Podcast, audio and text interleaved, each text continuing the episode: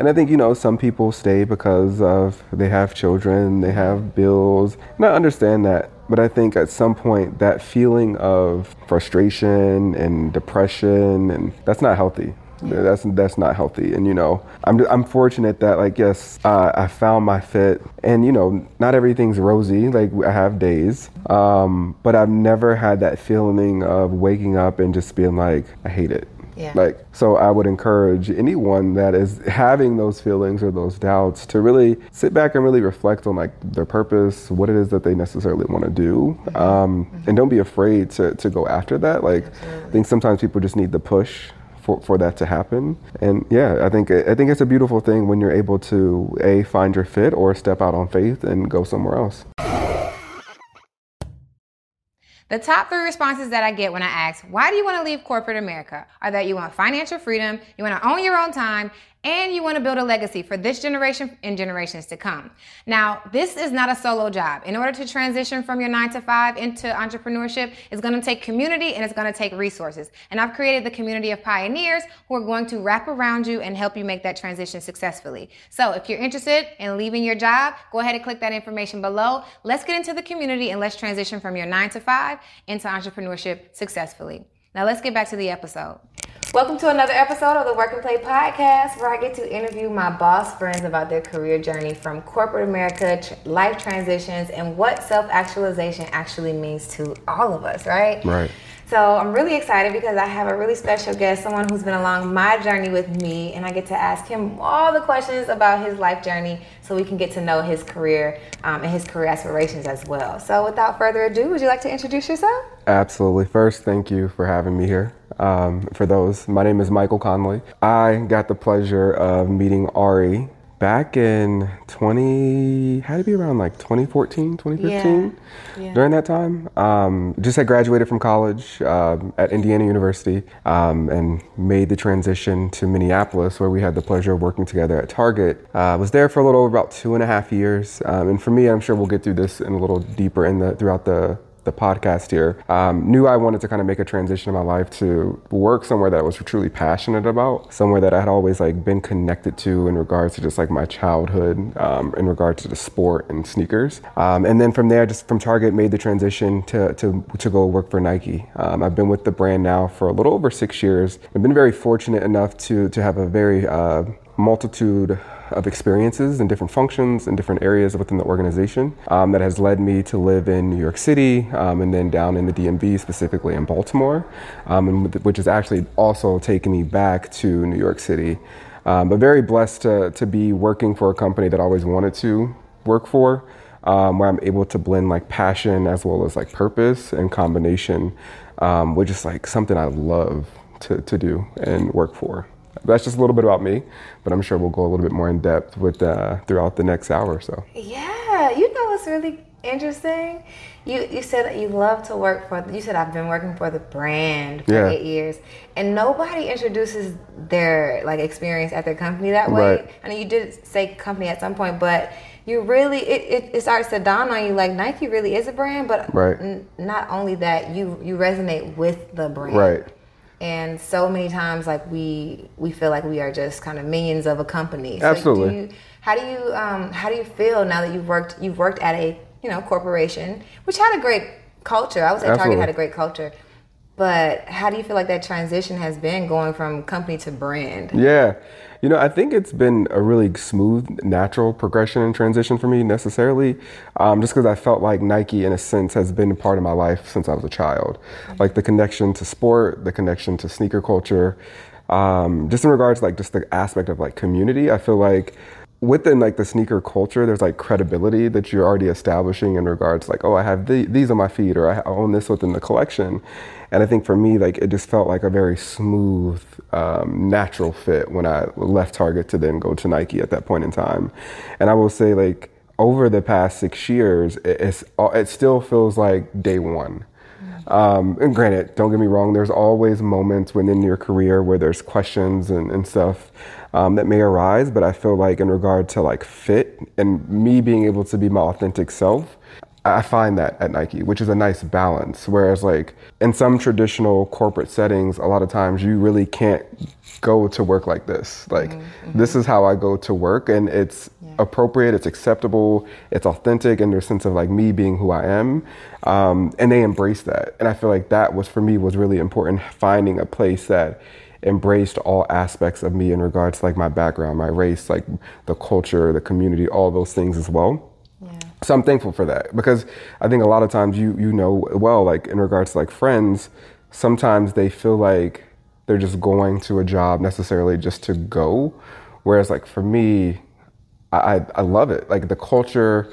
Um, the, the, the, the, the connections and the people that I meet, the network that I've established there, has really been, you know, transformative in regards to me from a personal as well as professional standpoint as well. Yeah, you speak very purpose filled, even though we're talking about. Um, not even even though it's like you give another layer to the corporate hustle, right. which everyone t- only gives one lens to. Yeah. Um, and to work for a brand and to resonate with the brand, and even to experience it at the levels you've experienced it from a relationship and um, being able to bring your full authentic self to work it ought to me it means that you have to be great at what you do right right, right? absolutely. And when i met you at target so so when i met you at target um, what was your role?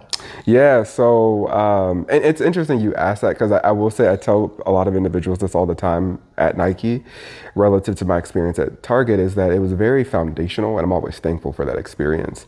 I think that it really unlocked the potential in, in me relative to just like understanding corporate America, understanding retail, understanding the consumer, which is a lot of the things that we're able to translate into what I do today. Mm. Um, in regards to what I did at Target, um, they had like a, a business analyst, like kind of like quote unquote rotational program coming into it, uh, which is ironic and funny. Kind of the story on how this all transpired. Me actually ended up moving to Minneapolis necessarily is upon graduation, I already had another job lined up, and I wasn't really looking for any other opportunities, and it wasn't going to take me to Minneapolis. The job at that point in time was taking me to, to Michigan, back okay. back home. Mm-hmm. Um, but just ironically, I connected with this recruiter, and she was just like, "How do you feel about Minneapolis? How do you feel about Target?" And I was like, uh, "Like it sounds good," but I wasn't like I already knew what I was going to be doing um, after after school, and from that initial conversation, so probably like two months after when I first met her,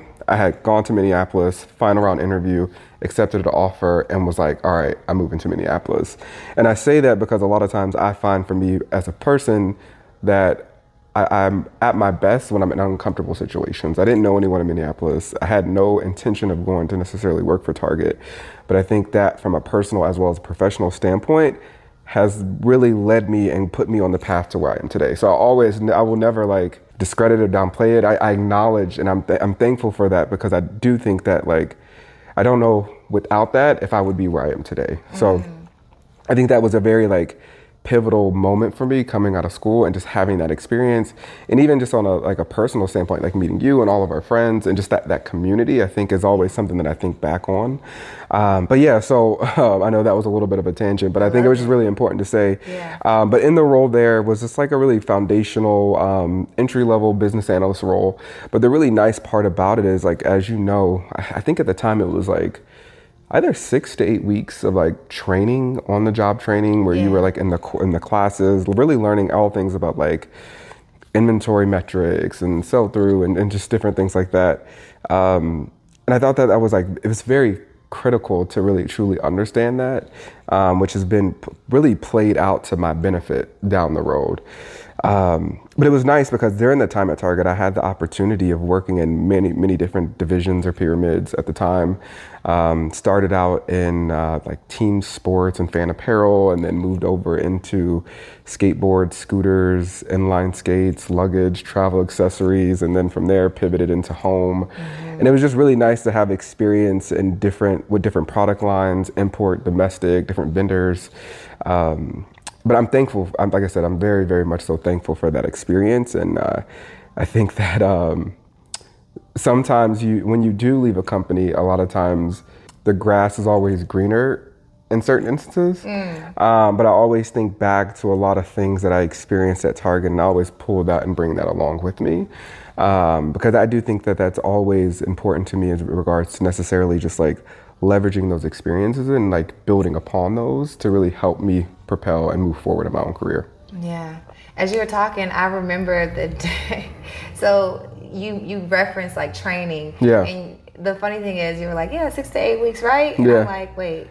That's what reminded me. I started on Target.com. Oh, And it reminded yeah, me yeah. of the first day when we were doing like omni channel. Yep, yep. I don't think we were calling it omni channel at the time. I think Yeah, we were talking about. Mul- I think we were talking like about multi channel. multi-channel. Yep. And I think it was more like a merge between .com Yep, and, yep, and stores. stores. So I came over to you guys' side, and I remember you were the first person. Like you were the first guy. I think I told you this story. I don't know. Let's hear it. No, I just think you, so. You were the first person that I met, uh, or you were the first person I saw Oh in the room yes, yes. when I came over to the store side. Yep. I'm like, oh, where, where the one? Right, the right, black people? right, right, And I was like, oh, there's a brother over Right, there. right, right, right, right. So, um, it just reminded me like um, uh, like how all that that happened, and from your perspective um, as a business. Um, business process Mm-hmm. you understood more of the business processes because i came in as a dot-com ba Right. and our training was a little bit different i'm sure Yeah. And less robust is what i mean Right, right. and then also it was much more um, i would say tactical Yeah. less strategic Yeah. so when you think about the, str- the strategic um, lessons that you got from target that you said you, you brought you brought to nike with you Yeah. what are some of those things that you learned from a fundamentals perspective that a young ba learns when they get to a corporation like that Yeah, honestly, I think one of the biggest things that I learned is really just navigating the the space, like building the relationships and understanding like how do you leverage like your skills and the team around you to move move, move the agenda forward. Um, I think that was really something that was different because I think when you're in college, you, you're working with teams and you're working on projects together, but that the dynamics are very different. Um, I think when you get into the corporate space. Um, it's on a whole different level in regards to like how do we move forward as a team collectively? How do i bring in a um, a, a, a, a thought in regards to necessarily just like building this framework or building towards this project together? And i think for me that's one thing i think back onto in regards to just the experience of navigating in the space because i think it can be really really tricky. And i think for me earlier on it was hard to understand. And i think you mentioned it's in regards to like race. Like that's something that plays in that dynamic a little bit. Like as a black man as a black woman like you sometimes don't necessarily um it, it, can be tricky to navigate that space. And it's not like you're just like going to, to the right people or you don't always see someone that looks like you.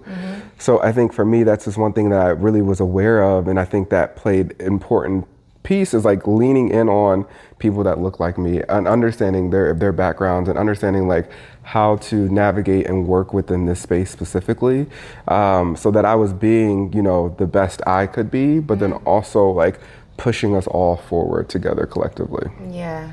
Um, I didn't. I didn't realize you were. Well, actually, I don't think we talked too much about your upbringing in Michigan. Yeah, yeah. So I would imagine I'm from Atlanta, so I'm thinking.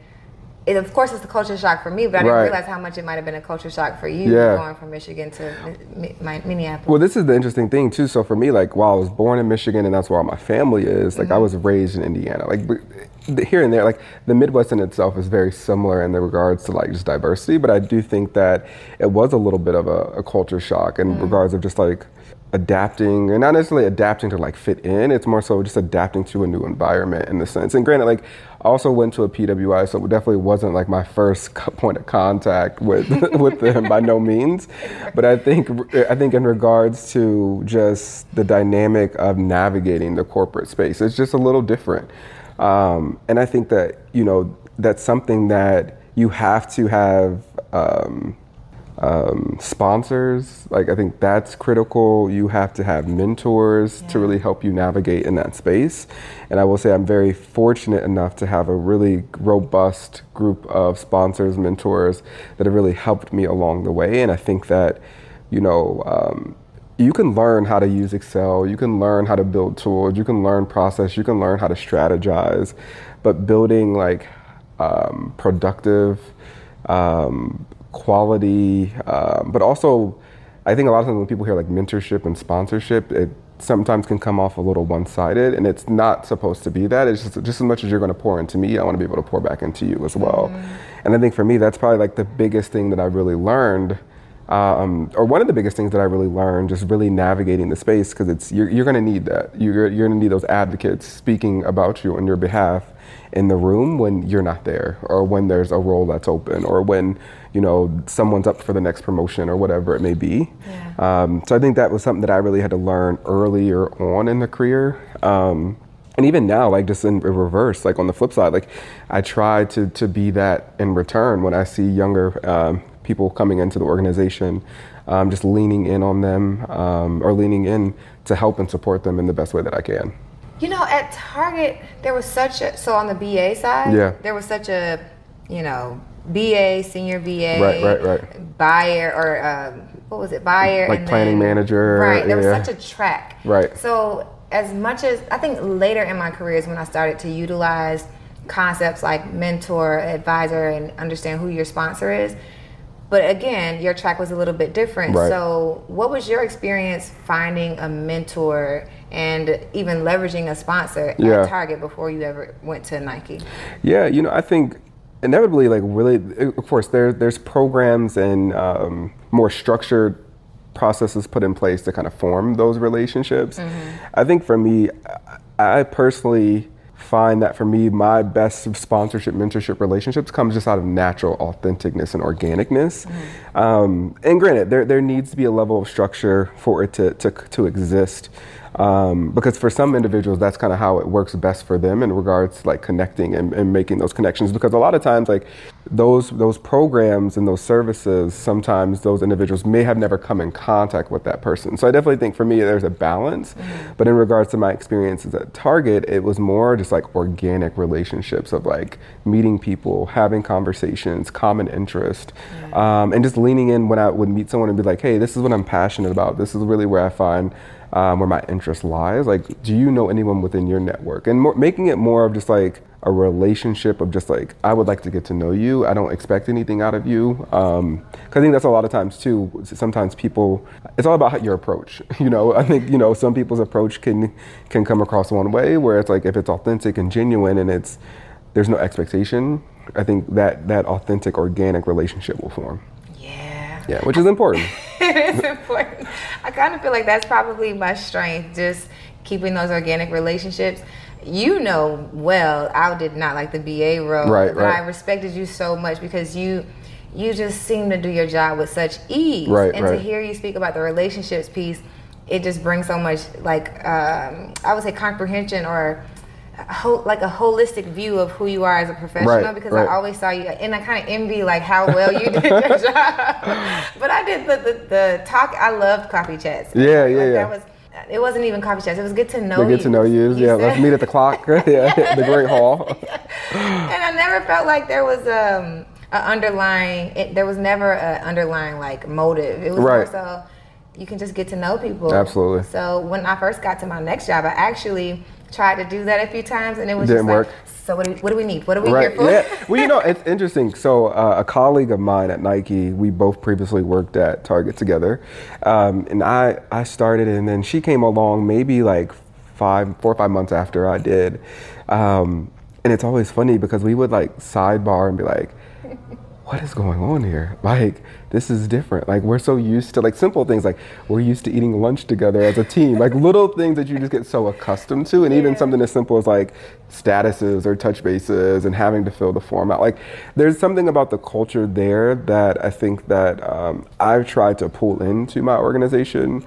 Um, just in regards like simple things, because I do feel like the culture at Target was positive in the sense of like feedback, um, whether it was Minnesota Nice or not. I think that it really fostered a, um, a feedback centric culture. Yeah. And that's not always the case. Um, and even something simple as like to get to know you, the coffee chats, etc., taking a walk through like the the skyways and stuff like that. Yeah. I think those are um, critical moments that I think back to, and I try and find ways to, if it's not already, ex- doesn't already exist where I am now, just kind of like creating that culture on my own because it brings peace and comfort to me because it's something I enjoy, and I find that you know, and even even there's been even examples that I've given to my team on things that we can do differently.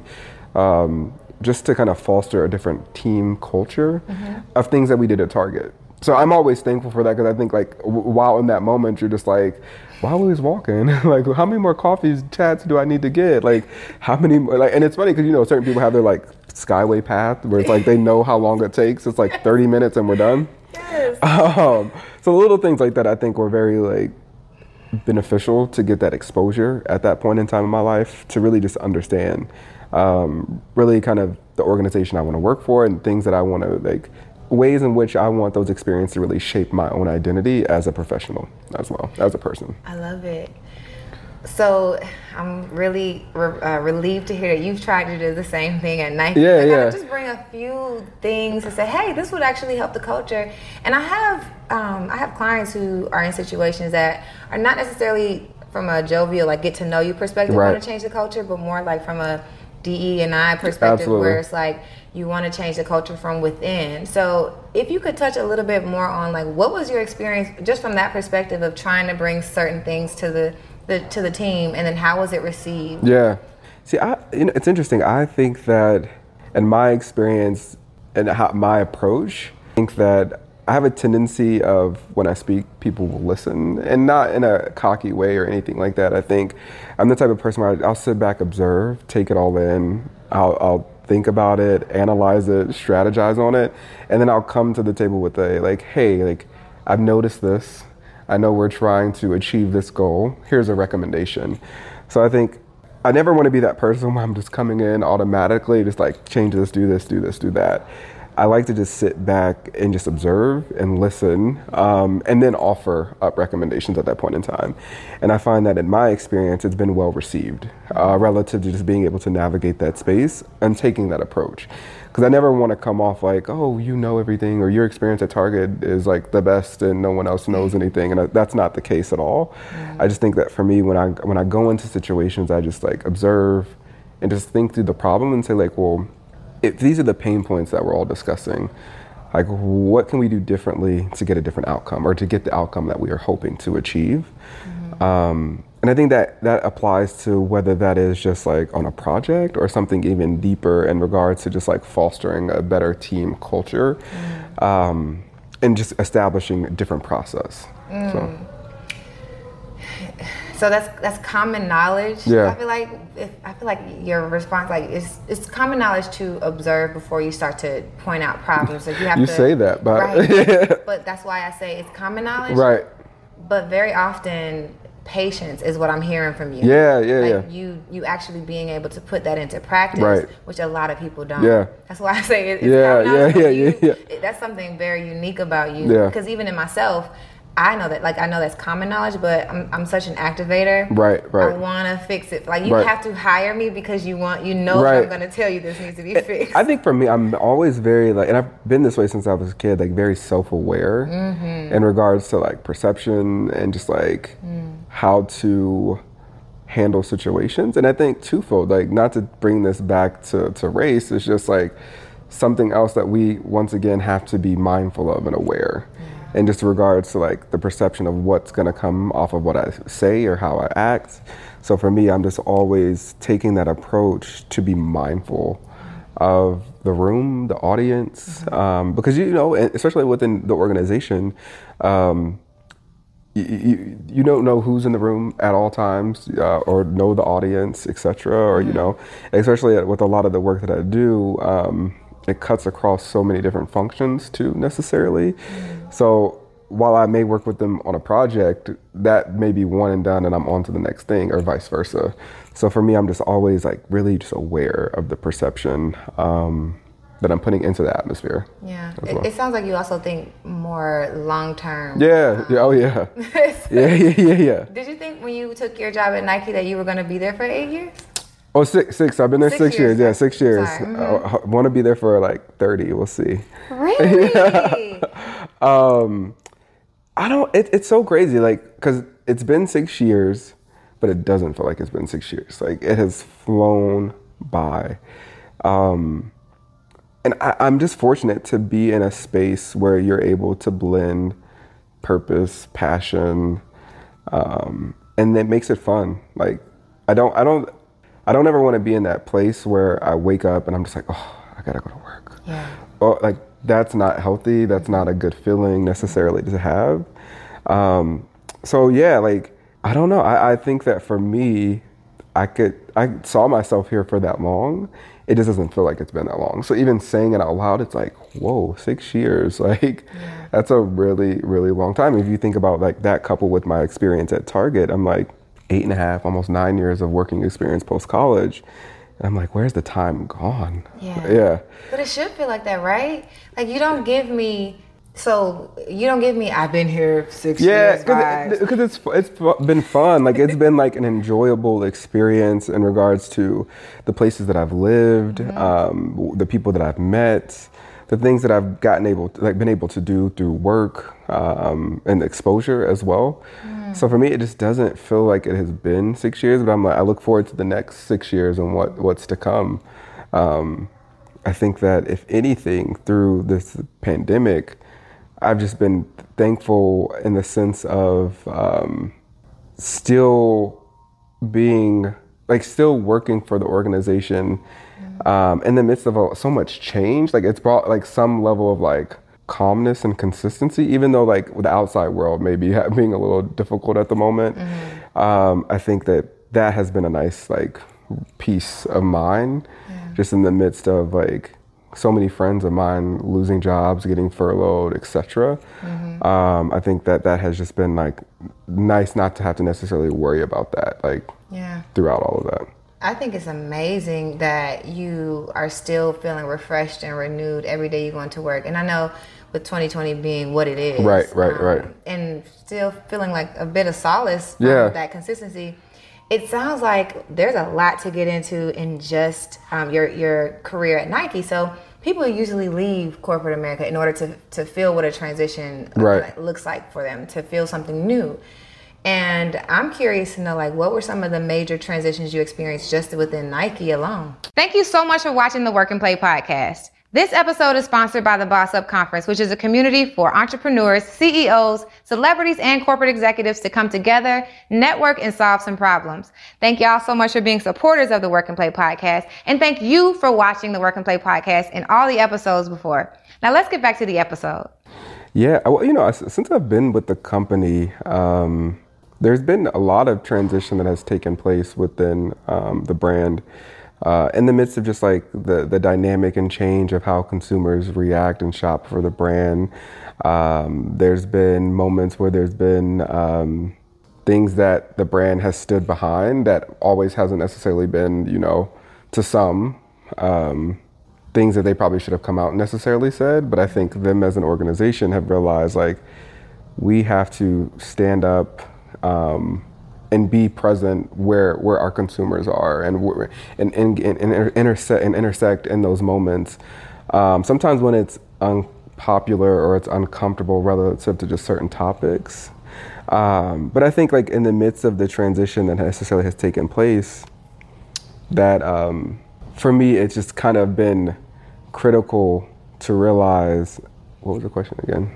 The transitions that you've experienced while you're at while you're at you've been at one company but you've experienced multiple transitions one it sounds like you were explaining the transition that nike has gone through as a brand where it comes to corporate responsibility Right. whereas before the company was just what it, you know like mo- most companies were kind of operating in a space of as much as they have to in terms of social Right, right, responsibility right, right. and i can imagine you being at a company that is being more vocal in Yeah. the community is a huge transition for the brand. So I think that's where you were going. With Yeah, that. and I, I think that's important in the sense of like being at a place where there's transition in regards to putting action behind the words that we say and action in the communities that we mm-hmm. serve. Mm-hmm, mm-hmm. And that being one thing. But then also, too, realizing that the landscape in which we exist in relative to just like the consumer has evolved and changed. There's more players in the mix now. You have the Amazons of the world. You have the different, you know, at-home tech companies of the world, etc. Um, and I think through that, we've always had to, or the organization has to always remain at the forefront to evolve and to innovate and, and to do all of those things. And you know, those things don't come necessarily easy. I think those transitions create change in the work that we do. Um, and, and one one thing too about Nike, it is a large matrix company, so.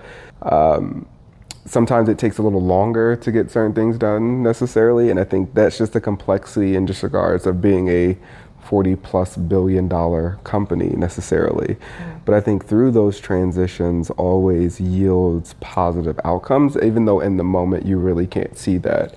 Um, even like right now, we're going through this transition phase where we've they've outlined their their newest strategy, and I think that um, you know it's always funny like when you do your reviews at the end of the year, like people are always like, I embrace change, and I'm like, well, do you really embrace change in regards to like your approach and how you say things. It's like, you know, sometimes you can quickly fall into a space of negativity. Mm. And I'm like, well, do you really embrace change in the sense of like being open and receptive to it? Like, how do you, how do you do that?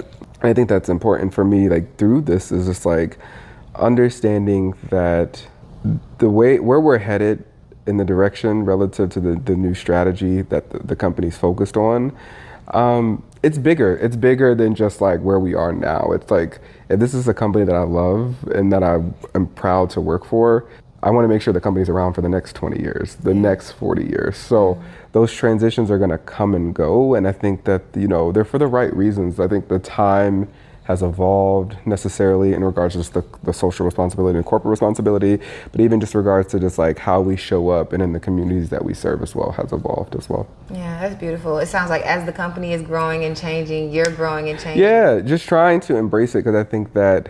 Um, that's going to happen wherever you're at. Like whether you're doing it on your own, you're being an entrepreneur like yourself, or you're working in corporate America. Mm-hmm. Um, I think when you're when you're not changing, you're comfortable. Mm-hmm. And for me, I don't like really being comfortable because I find that that pushes me forward. That uh, you know, I learn different. I learn more. Um, it helps me evolve my way of being a professional, being a leader, etc. Mm. Um, and I think that's for me. I just always embrace that as best as I can, mm. um, just because, like I said, like if you if, if I'm not evolving, then what am I doing? Like why? Why would I want to do that? So.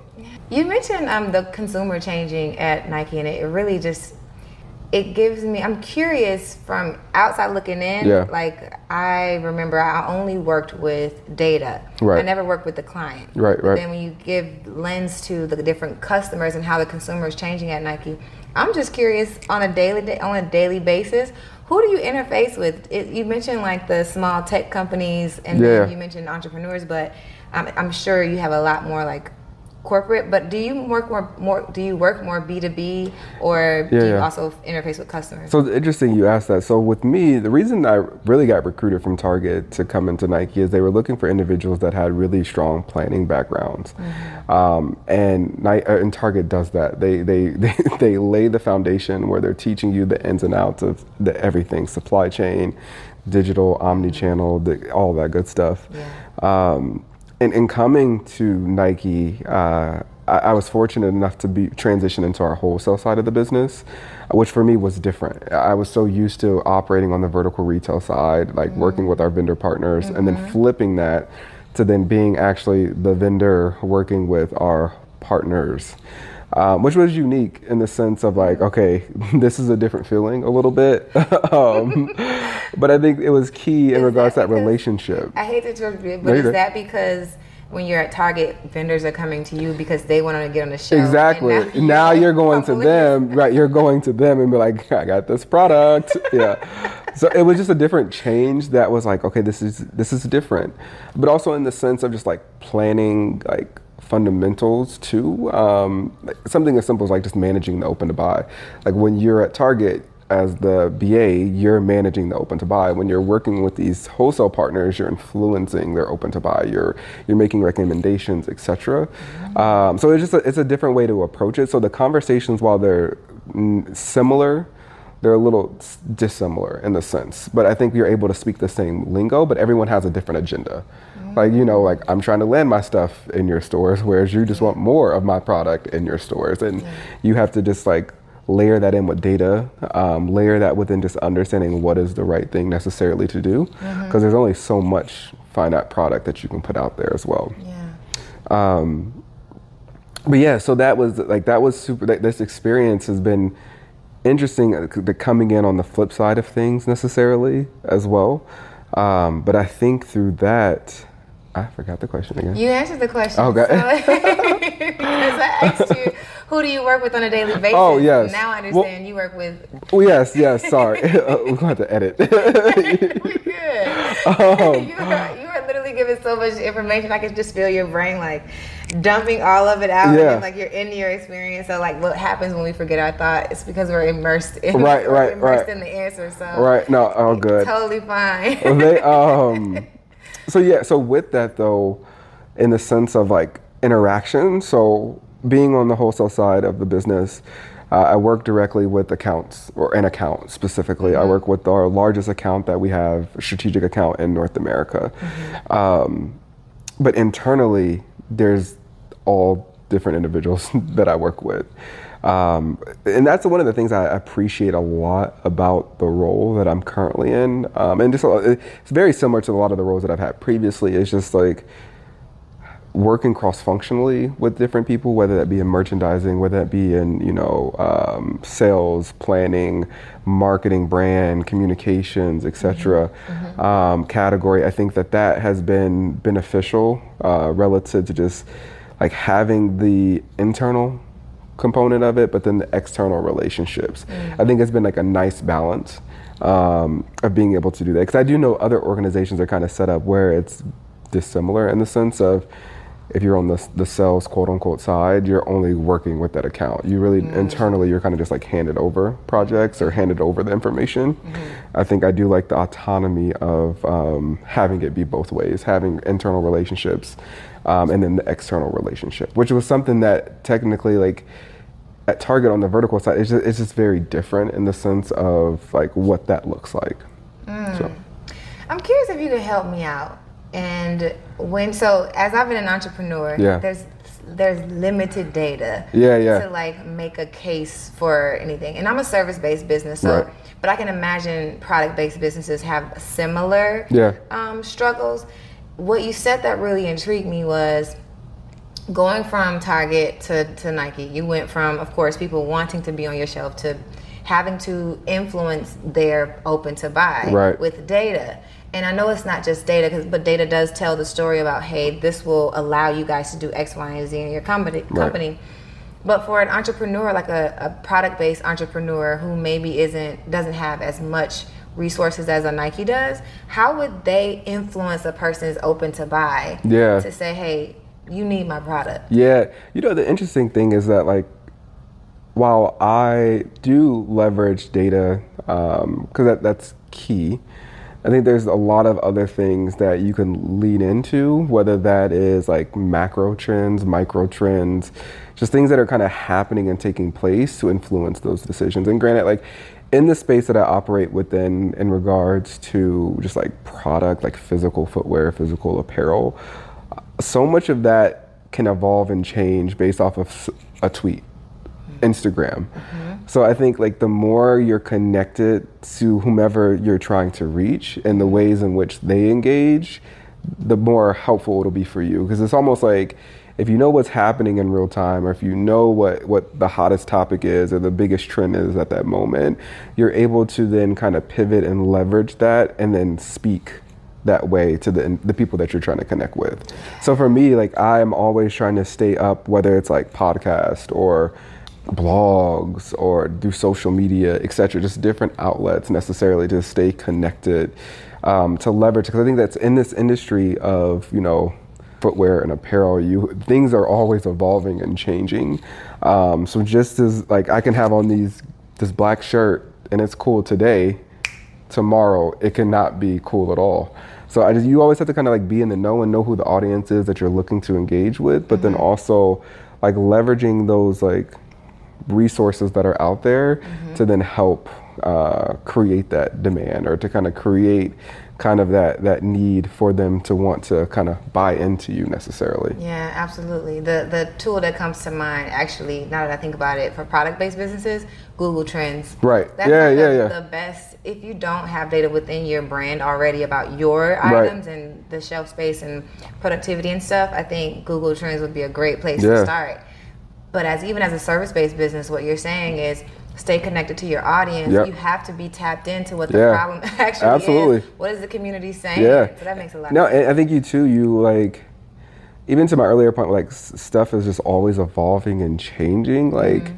you need to be up with the like up to time, up to speed with that, those times because that's key. That's critical. You don't want to be offering a service or a product and it's like five years too late. Like Yeah. you, you need to be connected in regards to, um, like if your purpose is you know self help like well what are the latest trends? What are the latest articles? Like what's going on? I think even now like if you think through the lens of like self-help i think self-help in regards to how people how you engage with individuals has changed so much because of covid has changed so much because of like everything that has happened over the last year as well.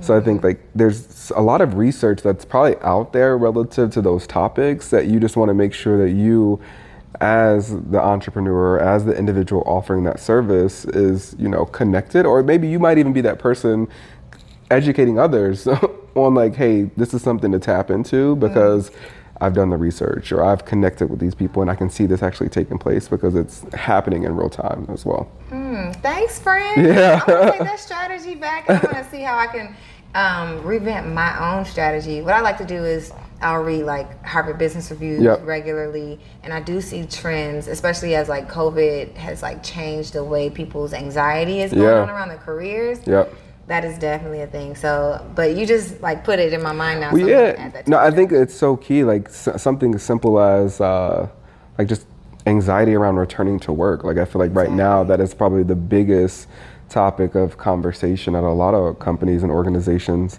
Um, like I, I was reading something the other day, and it was just like very astonishing. Um, like estimates relative to the number of people that were willing to just like leave their job if they were they were told to return to work. So I think there, there's something to that necessarily that it's just like okay, well, how do we dissect this? And if that's my area of expertise, like how do I lean in to understand that differently, and how do I offer support and offer like um, a service that really taps into something like that? If that's kind of the space that I'm in. Yeah, I'm taking notes after this. I'm just gonna re-record this. And Yeah. like, just kind of learn a little bit, soak it all up. So, um, you're clearly wonderful. You're great at being a corporate employee, um, a loyal employee, and a great person Yeah. all around. Like I think Thank your you. personality just you found the right fit, like you said. Yeah. Um, so that's really, really right which is It's it's it's such a hear. good it's a really good feeling to to have that. Like I, we both have you know friends that don't feel the same way. Yeah. and you know like i think at the end of the day like we spend so much time at work with those people that you have to find comfort you have to find peace you have to find like appreciation. Mm-hmm. and you know if you're not getting that why stay? Like and i think you know some people stay because of they have children they have bills and i understand that. But i think at some point that feeling of frustration and depression and that's not healthy. That's that's not healthy. And you know i'm i'm fortunate that like yes uh, i found my fit. And you know not everything's rosy like i have days. Um, but i've never had that feeling of waking up and just being like i hate it Yeah. like so I would encourage anyone that is having those feelings or those doubts to really sit back and really reflect on like their purpose, what it is that they necessarily want to do, um, and don't be afraid to, to go after that. Like I think sometimes people just need the push for, for that to happen. And yeah, I think I think it's a beautiful thing when you're able to a find your fit or step out on faith and go somewhere else. I, that's the Yeah. part. I love it. I love the way you said that. So before before corporate, who was Michael like in college? Did you were you like raised into this? Like, did you know you were going corporate before you even No, I, to college? I, uh, I think it was always like a passion, like an interest for sure. Mm-hmm. Um, uh, it's interesting though because I was raised in a single parent household, and my mother will always tell me like when I was when I, when I, when she was pregnant, she had heard like you know, the Lord talking to her, saying like, keep him in church, keep mm-hmm. him in faith, keep him like rooted in, in these things, and everything that he wants to do, he will become. So I really think that a lot of my mom's strength and dedication in the space of like her faith mm-hmm. really has afforded me to be where I am today. And you know, it's always interesting that people will always ask, um, like, who inspires you or what motivates you? And it's, it, it, I always I chuckle because it's like I don't even have to like think about who motivates or who inspires me, and it's my mother. Yeah. Like I think seeing her dedication, her sacrifice, really pushed me to, to, to make sure that I focused on my education to, to be able to get me where I am today. And I think that's something that has always just really stood by me is like her sacrifice, but then also her faith, mm. um, which I think is important. I think without that, I don't know if that would have I would be here today. Yeah. So for me, I'm just all, and I give her all the thanks for really getting me where I am. I think in our household, education was key. Like I didn't have I only had, I had what three options. It was, and I'm sure you know, go to college, yep. go to the Air Force, the Army, or get a job. And that's just like, well, I'm not going to yeah, I'm not going to the military. I want to get a really great job, so I'm going to go to college. And you know, I think like her um, instilling that in me and this everything else was was critical. But even too, my I have two childhood best friends um, that actually live here in Atlanta, and I think that we all have very similar. Um, similar upbringings relative like while they weren't necessarily raised their entire life in a single parent household eventually we all shared single parent households mm-hmm. um, with strong black women in our life mm-hmm. and i think not only was it my mother's like dedication and faith and sacrifice it was my two best friends as well I think we all pushed and inspired each other to be great, to do great, and we made sure we held each other accountable when it came to education and, and all those things. And it, it's great to then have two best friends that came from similar situations, relative, um, but to all be doing the things that we love, like living our pas- passions and purposes in life. Mm-hmm. And I think because of them, it was just like nice to have that. It was just like I didn't want to I didn't want to veer off into a different path because I knew that we were all in this together as well. I love yeah. Which is that. you don't really you don't hear a lot of those stories in regards to like I've gotten so many questions about this brand, and I'm super excited to share that this episode is sponsored by Black is Wealth Clothing. Now, Black is Wealth was created to inspire and empower our culture to tap into our wealth. Now, when we talk about wealth, we're not just talking about financial wealth, we're talking about the strength, resilience, and brilliance that lives inside of all of us. Now, by tapping into our wealth, we can create any form of wealth that we desire. So, if you like this shirt or any other shirt that you've seen me sport on my Instagram or any other sh- any other platform, then go check them out at blackiswealth.com. I love this one and y'all are going to love it too. Now let's get back to the episode. That so for me it's just always something I'm very like thankful for and proud of as well and I'm proud of them.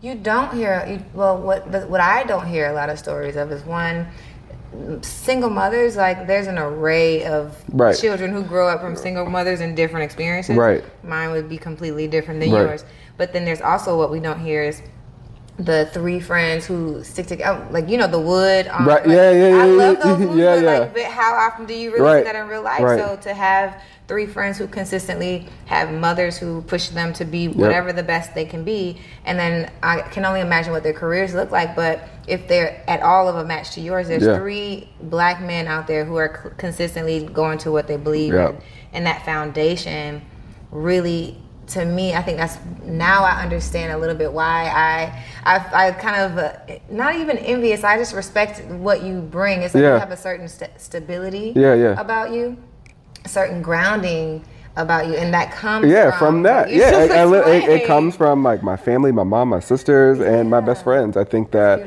very fortunate to, to have them. They're, they're brothers. Like I have, well, I have two other older sisters. There's a huge gap in age. So these are like literally my brothers that I grew up with, that I've known since like daycare. Um, so it's really it's always nice to like have each other rooting for each other's success, mm-hmm. um, and we're all literally living in our passion and purpose. Like yeah. one works within IT, the other works in the radio, and I'm working within you know sneakers, footwear, and apparel at, at Nike. So for me, I just like I love that we're all able to do that and that um, we are able to see each other win and push and motivate and inspire.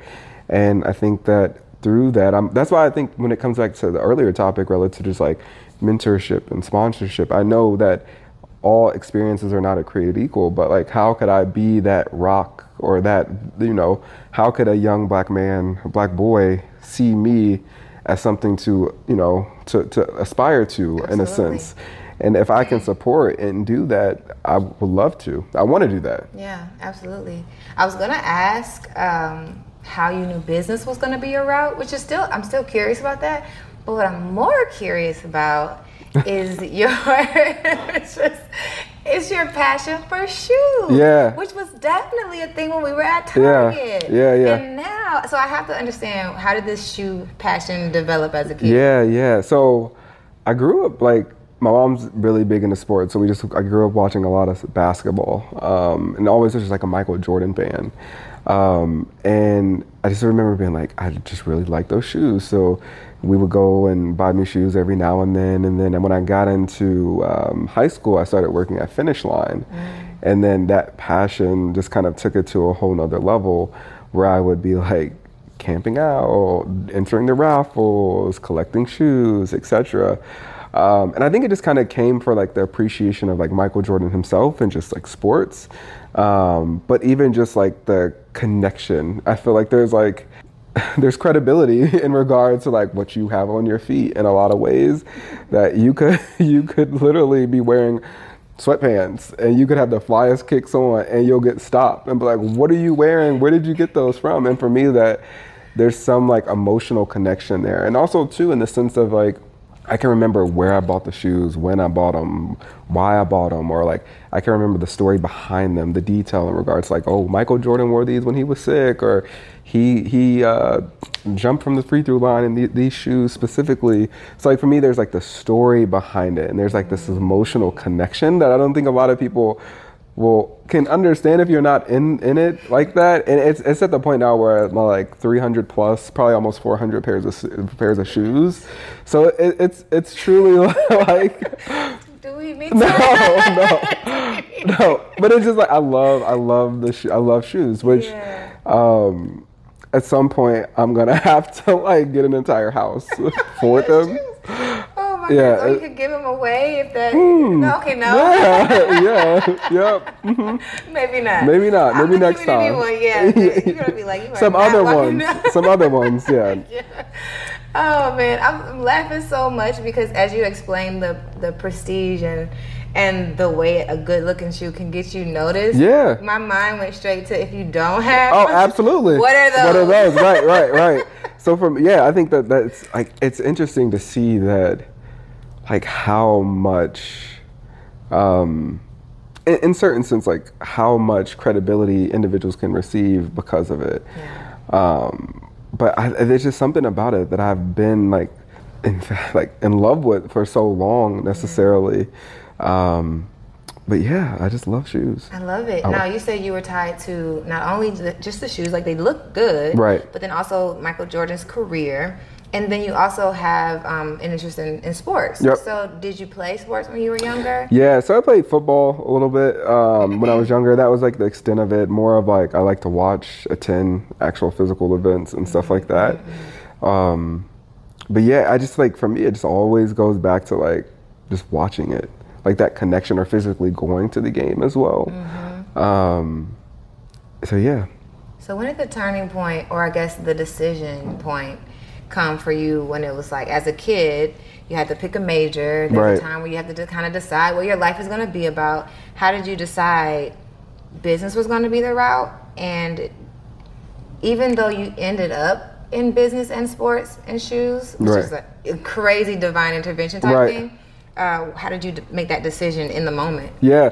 So actually, when I went to school first, I was a pre-dental like human biology major. So I originally thought I wanted to become a dentist, and then I quickly, surely was just like, I don't know if I want to be in school eight to ten years. Okay. I was like, I kind of want to be able to um, graduate and, and live my life and Yeah. do something meaning, meaningful that I'm really truly passionate about. And business just kind of felt like just a natural progression and kind of pivoting in that direction. Um, which I think, which, which I'm very thankful for in the sense of um, being able to like kind of once again like bridge the things that in a different way, like bridge all these things that I'm passionate about, whether that be like sneakers and sports and footwear and all that stuff. And I think that that was very critical to realize that. Like, granted, I didn't know that at that point in time. I didn't know it was going to bring Nike, but what I did know was that I wanted to blend those things at some point in my life. Um, and ironically, it just all stemmed back to meeting that that recruiter at that one point in time, and just kind of changing what my original plan I thought was going to necessarily be. And you know, like I said, like I think that those moments of change or those moments of just like the unknown for me i've found to be the most rewarding um, so I'm, I'm thankful for that Yeah. So where were you headed? Like, where were you gonna go in, instead of yeah Target? so i was to move to michigan Yeah. and work at chrysler Chrysler. yeah so their corporate office yeah their corporate offices there I can't imagine like the. Uh, well, I had I don't know anyone at, at Chrysler, but the inventory strategy is different. Yeah. Like everything. Was, and even then it wasn't even like a traditional the, the the opportunity that came about there. It wasn't really like a traditional like planning type of role or anything like that. It was more traditional in the space of like sales a little bit.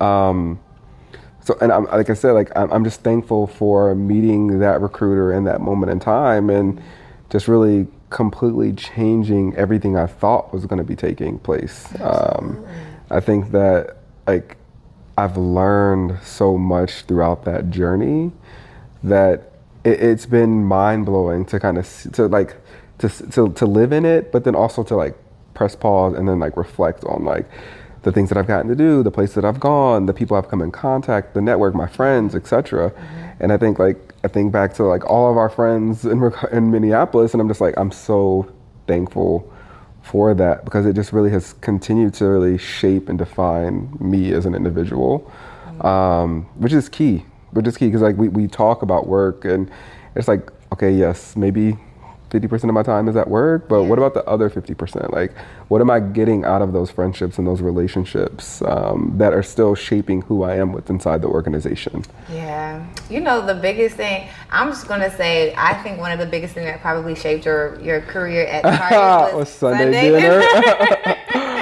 Absolutely. I, I love those Sunday dinners. I think that it was really nice to find like family in a place that typically like in regards to like diversity wasn't like the most prominent there necessarily in Minneapolis. Like they like to say they're diverse, but as you know, it's a it's a different different vibe that within that that space. Um, so for me, I'm just I'm thankful for that, and I think back to like when it came to the decision of me leaving Target to go to Nike, I wasn't I wasn't sad to leave Target. I was sad to leave my friends Yeah. which is which is a different feeling. It was just like I knew that Nike was going to be a great transition and the next space for me to go into, mm-hmm. but we had established such great bonds and friendships that I was like, wow, like I'm sad to be leaving this more than anything because it's like. y- y- Yeah, I'm gonna pick up and move to New York and meet people, but that relationship and bond that we've established was nice to have there in that in, in Minneapolis specifically at that point in time. And I was right behind you too. Right, right, right, right, right. I was like, oh, this is about that time. Right, right, right, right. Breaking up. Right. But you know what's what's interesting? Um, I think that was a really for me. I have family, of course. We, we wouldn't be here if we didn't have family, but it was such a familial experience because. Right. Hey y'all, let me tell you about my friends at Run the World Clothing. Run the World is a community empowerment brand that chooses to educate on black history, black culture, and black radical thought through apparel and experiences. Run the World is a vessel to celebrate the black experience for our black people and our allies. And I have on one of their latest pieces from this season's collection. So if you haven't seen Run the World Vic's episode on the Work N Play podcast, go check it out or go to their website to check out some of their apparel. Now let's get back to the episode. We all have such different personalities, Right, right? right. And I think at some point everybody's gonna get to know every single one of that that tribe, right, right. tribe That would on be this good. podcast. But we all each and each and every one of us had different po- uh, personalities, and I think we truly had to learn each other. Like it was like Yeah. we learned each other as family. We accepted each other as family, and we've gone through a, lot, lot. of like you know Yep. emotional trials as friends. Um, so for for me, watching you leave, this was definitely like I was already like figuring out Right, what I was right, gonna do. in my right, right. It was an indication Right, right. that I, okay, it's my turn. And then I just thought everybody was gonna go, but you know, I think everyone has their own um, timeline. But what what I just thought about was um, the times that I was. I don't even remember the specific timing, but but I know I was I left right after you. Yep. There was such a there was a lot for my to my story to leave and go to my next company, but I remember you helping me like almost every night with my Yeah, interview yeah, yeah. strategy, and that was so helpful Yeah. for me. Like, do you find that like interview interviews are like your your strength now? Because you really helped me. And I think that's probably is what helped me tell my story Yeah. and, and learn how to get really comfortable Right. with like being strategic in that. Yeah, you know, I, I, it's interesting in the sense of I feel like by I find I find comfort in sharing my story, and I think for me that if if no one if, if I'm not going to boast about myself and talk highly of my accolades, mm-hmm. then who else is? And I think it's all about like really how you articulate it and how you're able to craft your narrative to really illustrate you, you as an individual, you as a professional. Uh, and I, I think for me, like a lot of that stems back to um, just like jobs that I had throughout like high school and college, where you just naturally had to just become comfortable talking to completely strangers. So I think for me, when it comes into interviewing and really sharing and highlighting who I am as a professional, it just becomes natural. Um, but I do think like throughout school, just learning kind of how you answer the questions and what the what the what they're looking for, but then also how to craft your your resume specifically for for the jobs as well. And I think that through that has really just made me as an individual just really comfortable going into that space of really being able to help friends, family, whomever. Um, prepare for interviews, but then just naturally feeling confident and comfortable as well, articulating like the work that I've done because I'm proud of it. Like, I think that's the thing. It's not. I don't ever. I'm always intentional to like. I don't. It's not to come off like across like oh arrogant or you know it all. It's more so just to highlight who I am as an individual. Mm-hmm. And I think at the end of the day, like my work will speak for itself. My sponsors, my mentors will be able to speak to it, um, so that it all is like an understanding of like this is who Michael is. This is the work that he delivers. This is the professional and leader that he is on this team, etc. Um, so yeah, so for me, it's just like naturally, I'm just like comfortable with it. But I think that there's been training, of course, within school and just like going through the process. Like, I feel like once you've gone through them so many times, you're able to just like critique and edit and refine, and that you're able to just master kind of what you're comfortable with. And I will say, on the flip side, internally at Nike, um, we have these things called like one pagers that you can create, which you essentially you well you can share showcase in interviews or you can share when you're kind of getting to know people or, or you know wanting to just like do this like exploratory kind of meeting with them. Um, but there, for me, I've just found a way to articulate it in a manner that's comfortable for me, that is creative in the sense of, well, this is very fitting of you because it's both personal and it's professional as well. Yeah, I miss hanging out with you every day because I, I think it wouldn't be so. Uh, like I would be able to be around you all the time and get Right. this energy all Yeah, the yeah. time, but now it's just so so here and that here and here and then. I'm trying to figure out what I'm trying to say, but um, I'm usually the person that's that's doing that, so it it definitely feels good to be able to take that off and Right. be around someone who's so uh, like who thinks on their toes like Yeah. that. Um, and yes, at Nike, I know you've actually gone through a bunch of. So you have the one pager to have those informationals, but Yep. you've actually had to pitch yourself three or four times in your Yeah, of yeah, yeah. being at Nike. Yeah. So I want to get into that, but Yeah. first, that transition of leaving one corporation to the next one, a lot of people never experience that. Yep. So what was that like for you to start to um, vie for a new role Yeah. while you're in a while you were at a company and then negotiate a salary to get into the new Yeah, yeah. You know, I think like for me, it was an interesting kind of space to, to, to go down. I think I'm fortunate enough that I had a really great friend um, that worked for Nike, um, and it was nice to kind of have some like inside scoop relative to like what the individuals were looking for um, to really kind of help me understand like if it was a right fit for me personally as well and i'm always thankful for that. I think in regards to kind of the transition and preparing at that time the planning organization at nike was so new so they were heavily looking to recruit from places like Target and Macy's of the world, um, where they knew they were going to be getting some top talent that just really understood retail planning and just retail in general. Um, so for me, going into the process, I just made sure to be able to articulate a lot of the things and projects that I worked on, and I truly feel like Target really prepared me to come into Nike and just like hit the ground running. Uh, so I'm, I'm thankful for that. As it relates to like the process, it's interesting because originally I was slated to be going to Portland, to Oregon, and it was going through the process and everything. And it was it started to slow down a little bit, and I was like, okay, this is you know like we all like this is frustrating. Like what's going on? Like just want to know. Like tell me now. Um, and it took a little bit longer, and then ironically, the recruiter reached out and was just like, hey, like we actually have an opening in New York. Um, this process with the Oregon job is taking a little bit longer. Like, how do you feel about that?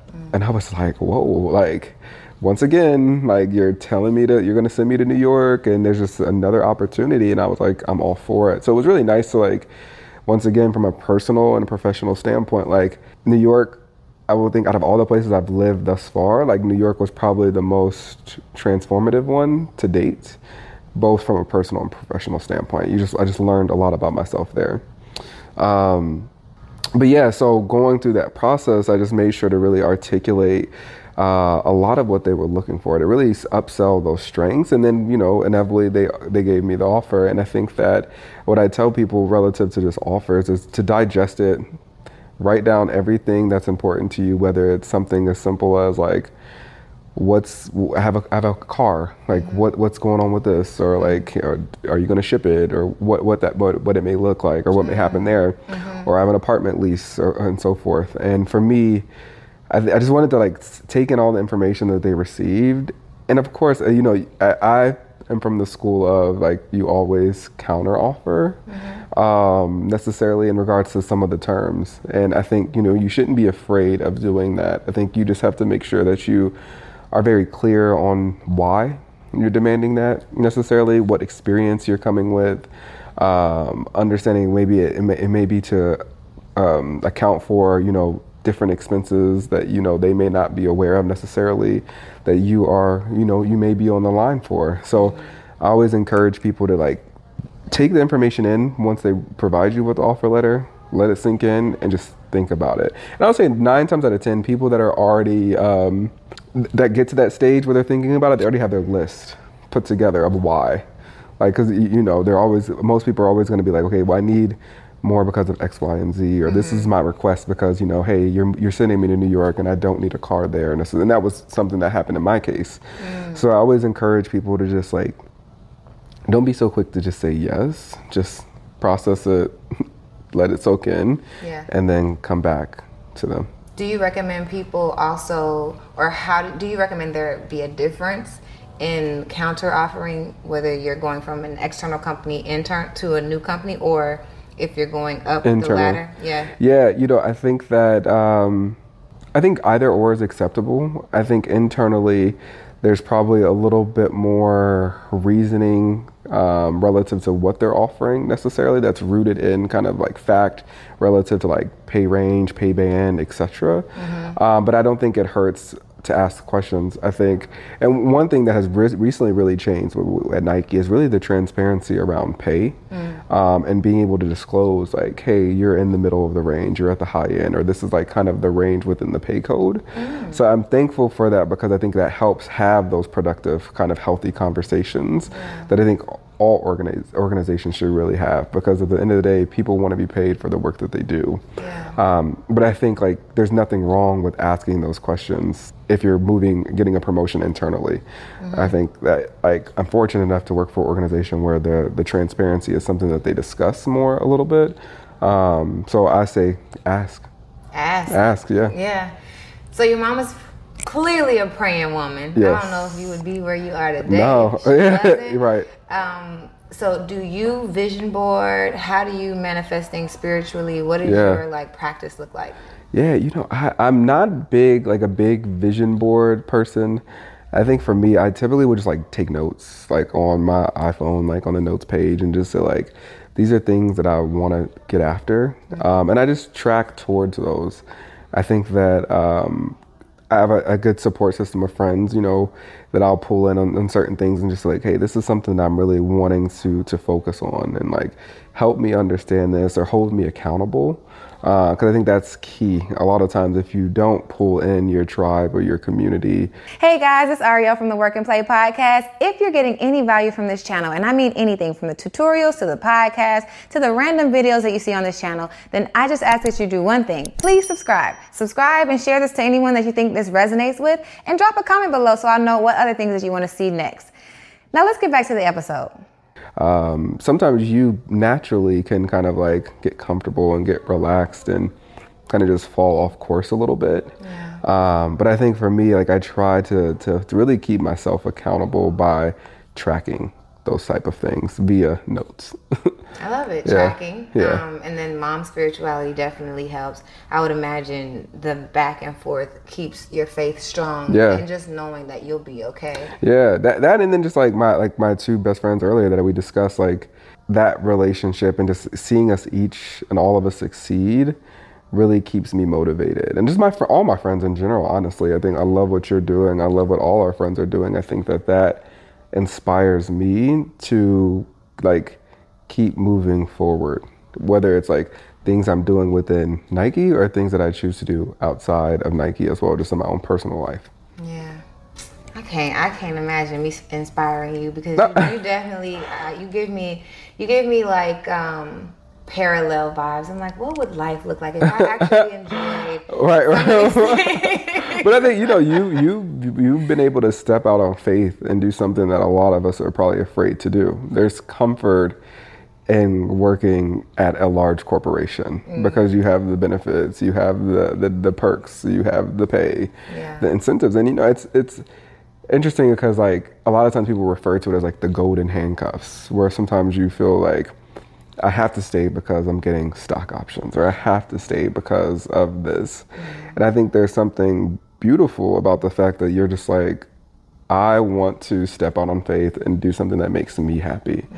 And, you know, I think that at some point we all may do that. Yeah. Like, Well, you said it. I I think you said it in the beginning, which which really it, it demystifies the decision um, that I took, which was to take the lead, right? Mm-hmm. Because the difference is, it's like if you find yourself in a position where you don't like what you're doing, or it does, it's not a good fit, then you have to make decisions. Which I do believe that there's that half of the population who aren't making that decision Right. that I'm the pusher for. Right, I'm right, the pusher, right. right? And I always ask a lot of questions to make sure there are people like my friends like you to make sure that you're not complacent and you are happy and to hear that Right. happiness it, it just kind of allows me to not push Right, right And right, right. there are other friends of mine who are really happy and they're in a great fit and in a company that works for them Right. and if they decide that they're going to leave i'm always like i'm always in favor of the Right, push right right, right, but i right. love hearing you being happy, you also identifying as a man Right. outside of the brand, Right. outside of the company. Right, Like, right. having your own identity is what matters to me. So you kind of summed it up in the beginning, meaning like knowing, like always thinking about reflecting on who you are, and then either there are those who take that leap of faith, or and there are those who kind of excel up the ladder. And right. it doesn't have to be golden handcuffs if it doesn't feel like you're, you know, being right tied down. to right right. and you know i think that like something that's key is like it's a moment in time. Yeah. like that could change. Like things could always evolve in my life um, that would maybe change that perspective or make me have to take a step back and really reflect and say like hey i need to really reevaluate this a little bit more because i know that there's something else greater out there for me that i need to kind of explore a little bit. Uh, so i will say like where i'm at today all those things stand true. So yeah Amazing, amazing. Yeah. So I think um, we've gotten really, really deep down into your, your career story. And even though you've had many transitions within your company, Yeah. there's one other transition. You are going to grad school Yeah, at some point. So yeah. we're going to have to get into that Yes. for sure. But I think Part two. right? Part two of your conversation will will definitely help others who see themselves in you Right. and are already inspired by what you've shared today. Because Yeah. there's so many people who just want to get into Nike as it is. Right. But to get into Nike and be great is right. a whole other thing. Right. Absolutely. So, um, thank you so much for sharing your time with me. One of the things that I like to do on the podcast is Uh-oh. reach back. no, uh oh. I like to reach back as we move forward. So, as you move forward, you're going to experience so many other great and wonderful things. You're going to find other mentors, other sponsors to help you get to where you want to go. So, I never want to forget the people who are out there listening to your story right, Right. now and they need some insight to figure out what do they need to do Right. and if they're in a place where they should continue to go up into the ranks or into a new company how do they need to move to make their next step so if you can think about someone along the journey that you have trekked along already and wherever they are wherever they might be feeling a bit stuck and not not, not necessarily know how to make their next step what would you what who would that like not even who would that be specifically but when you look back at it what would you say to that person to help them navigate to you know their next level of greatness Yeah, no, I think that's a, a really, really great question. I think a few things come to mind. I think for me, a lot of it just goes back to just faith. Like, I think that that's important to remember who you are and what you bring to the table. I think that if you're already in the room or in that space, you're there for a reason. So you should never discount that. I think you have to be willing to, you know, stand in your truth and be comfortable in that. Um, and you know, once again, from that, then pull in those people to help you navigate it if you're having trouble within within doing so. But I think like just understanding your your your level of authenticity and your level of owning who you are as an individual, personally as well as professionally, is key. Uh, and then even on the flip side, it's just like a little bit back to like the mentorship and sponsorship. Like those those sponsors and mentors are there for a reason to really help you navigate in that space. So I think you know when you're finding yourself in those spaces where you're feeling a little disconnected, call on them. Like leverage them, use them as a sounding board. But I think too is that you don't want to stay in that space of negativity or defeat. You want to be able to propel yourself over it and, and get past it. So I definitely think like coupled with your faith, being authentic to whom you are as an individual, um, and knowing you are that person and that you're there for a reason, and leveraging those individuals that are in your network. Mm, well, there you have it. It doesn't matter if you're an entrepreneur or if you're in, in corporate America going up the corporate ranks. I think that is great feedback for anyone to get the most out of their career trajectory. So, if you have heard anything special within this story, um, I totally recommend you connect with Michael. So, Michael, how can they actually get in, in con- contact with you or follow your journey if Yeah. they're interested in, in learning? well, you know best. Like I'm on this sabbatical of social media, so right now the only place you really can find me is on LinkedIn. Just Michael Conley. Um, I'm sure you'll see the Nike call out there, um, but that would be the best way. Um, also, email address is Michael M I C H A E L, last name Conley C O N L E Y 01 at gmail.com. There you have it. So thank you guys so much for listening to this awesome, awesome episode of the Work N Play podcast. Thank you for watching as well. Um, Michael's information will be in the description below, and hopefully we can get him for a, a live a replay on LinkedIn Live if it's not going to be on Instagram, right? Yeah, Right? yeah, I'm down. I'm down for that. Thank y'all so much for listening and watching. Until next time, peace out.